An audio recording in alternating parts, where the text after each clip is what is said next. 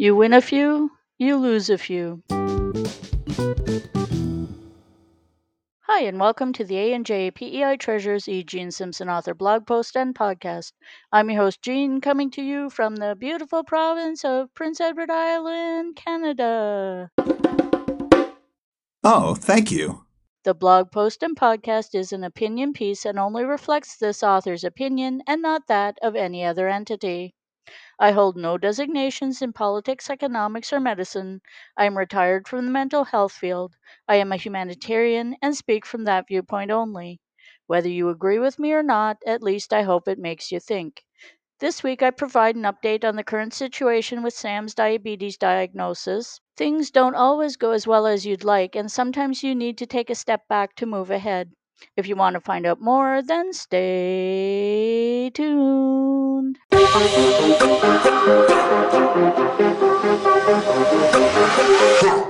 I know I already said that Sam, our dog, was diagnosed with diabetes.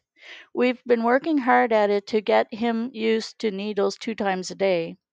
Then there was a total change in his routine. His feeding times and amounts changed. His whole world changed, including bedtime routine. I had been concerned about trying to get him to do the first curve. This is the term for the set of five blood glucose tests done over a day.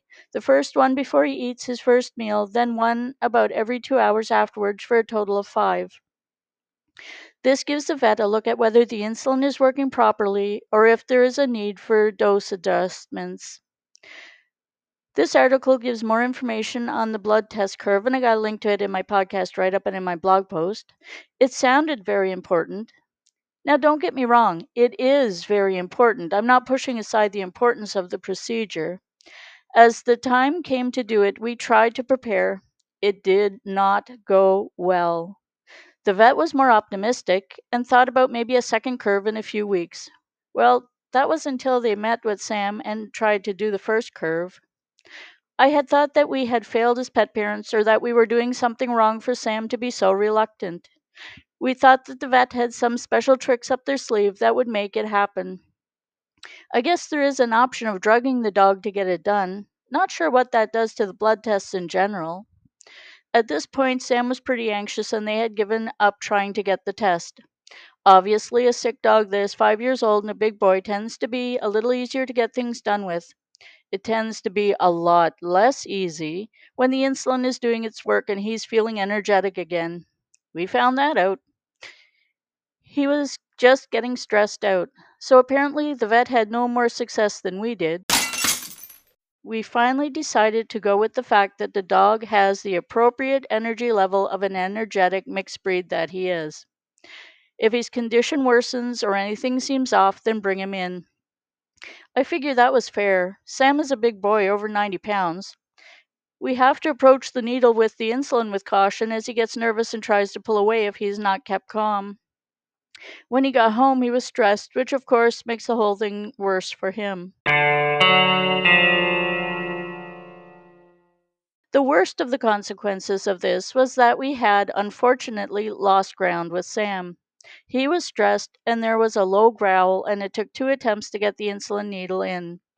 This was the same issue from his early days. He's getting special attention today to try to make him feel better and less stressed, and he is resting.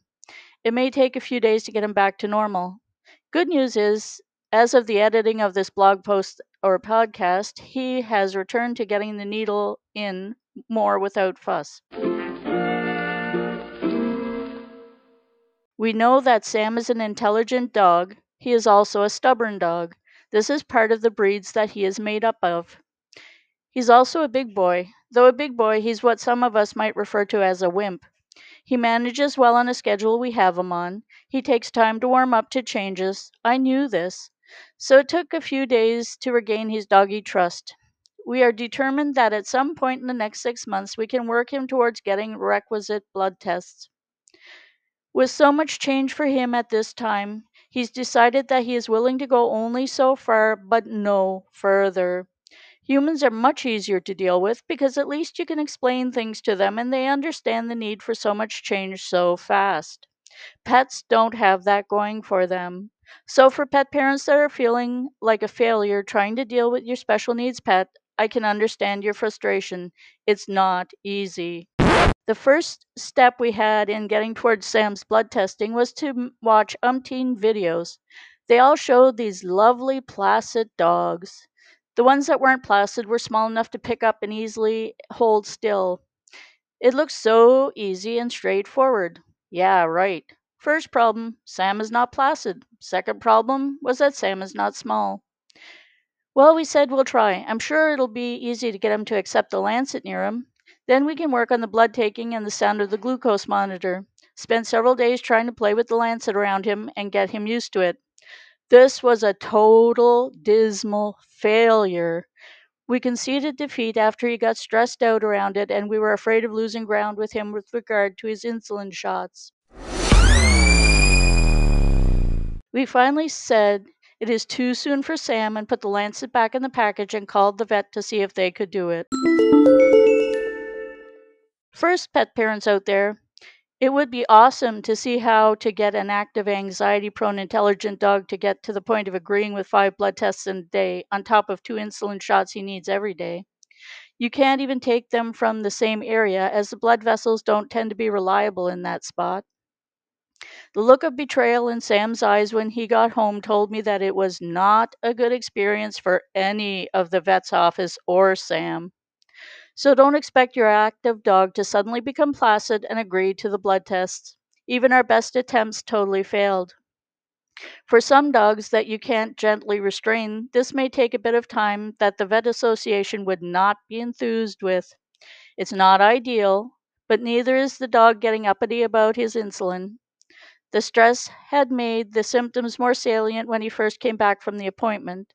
Stress is not good for diabetes, whether dog or human. It's no one's fault. Some dogs are a little anxious about stuff. Sam always knows what is around him. He's always been vigilant. This is nothing new to him. He's a part herding dog. He thinks Ramses is his responsibility, and any time I try to get Ramses down off something, Sam runs right away to encourage him to get down. He thinks it is his job, so he's always vigilant. So now we have to backtrack a little with Sam and maybe try again in future. No one trains to deal with young dogs that are different from your average dog. You can't prepare for your dog to get stressed out, so you have to go back to the drawing board. Maybe we can get him to agree to do one at some point and work his stress down and his acceptance up. In the meantime, it is important to very closely monitor him.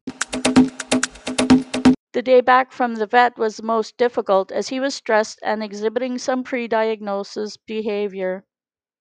So, tomorrow we'll see if he gets back to the insulin treated. As an aside, he's gotten back to the insulin shots without a fight. What they say about dogs and short memory, I wouldn't bet on it. Sam can remember something we don't want him to have along the road for days, long enough for us to forget about it, and then he springs into action.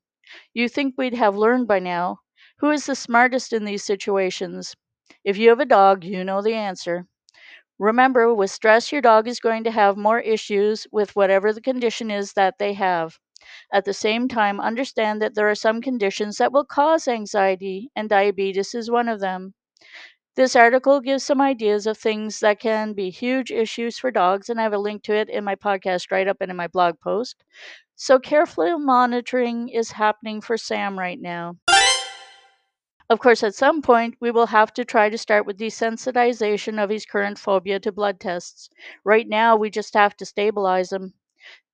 The article talks a bit about options for anxiety because not all anxiety in dogs is caused by diabetes or medical conditions. Some dogs do tend to suffer from anxiety in general. And I got a link to an article in my podcast write up in my blog post.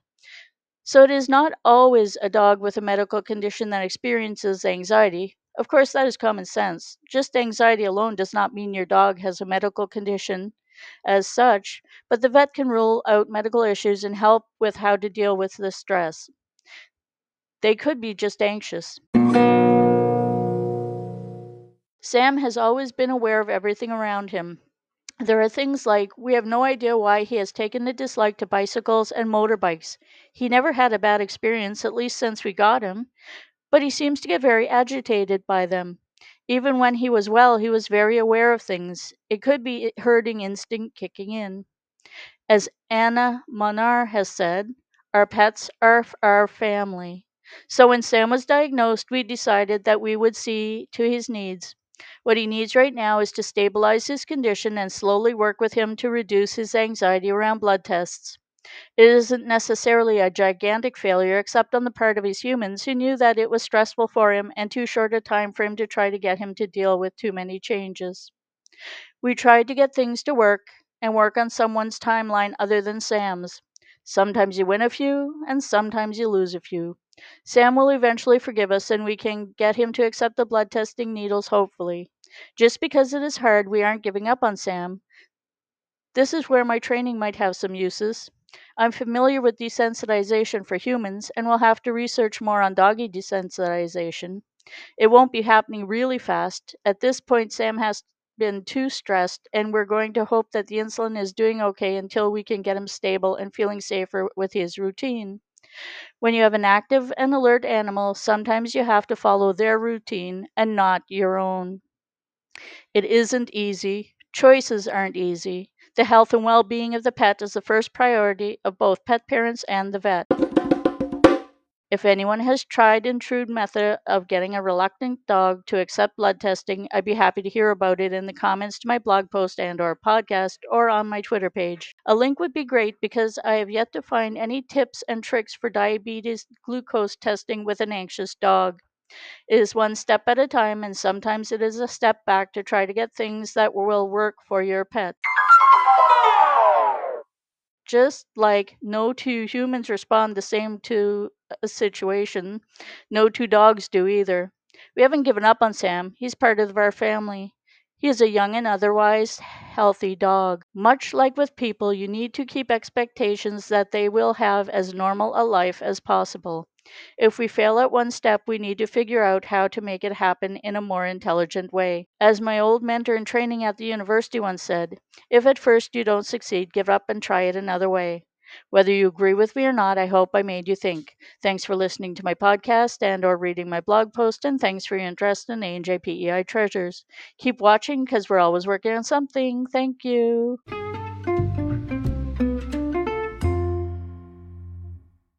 Blog posts are available on WordPress, Goodreads. Podcasts are available on Anchor FM, iHeartRadio, Podchaser, and Spotify, to name a few. All my ebooks can be found on Smashwords. You can also find us on Twitter, YouTube, Pinterest, LinkedIn, and Facebook. And I have links to all those in my podcast write up and in my blog post. Thank you for reading or listening. Bye for now.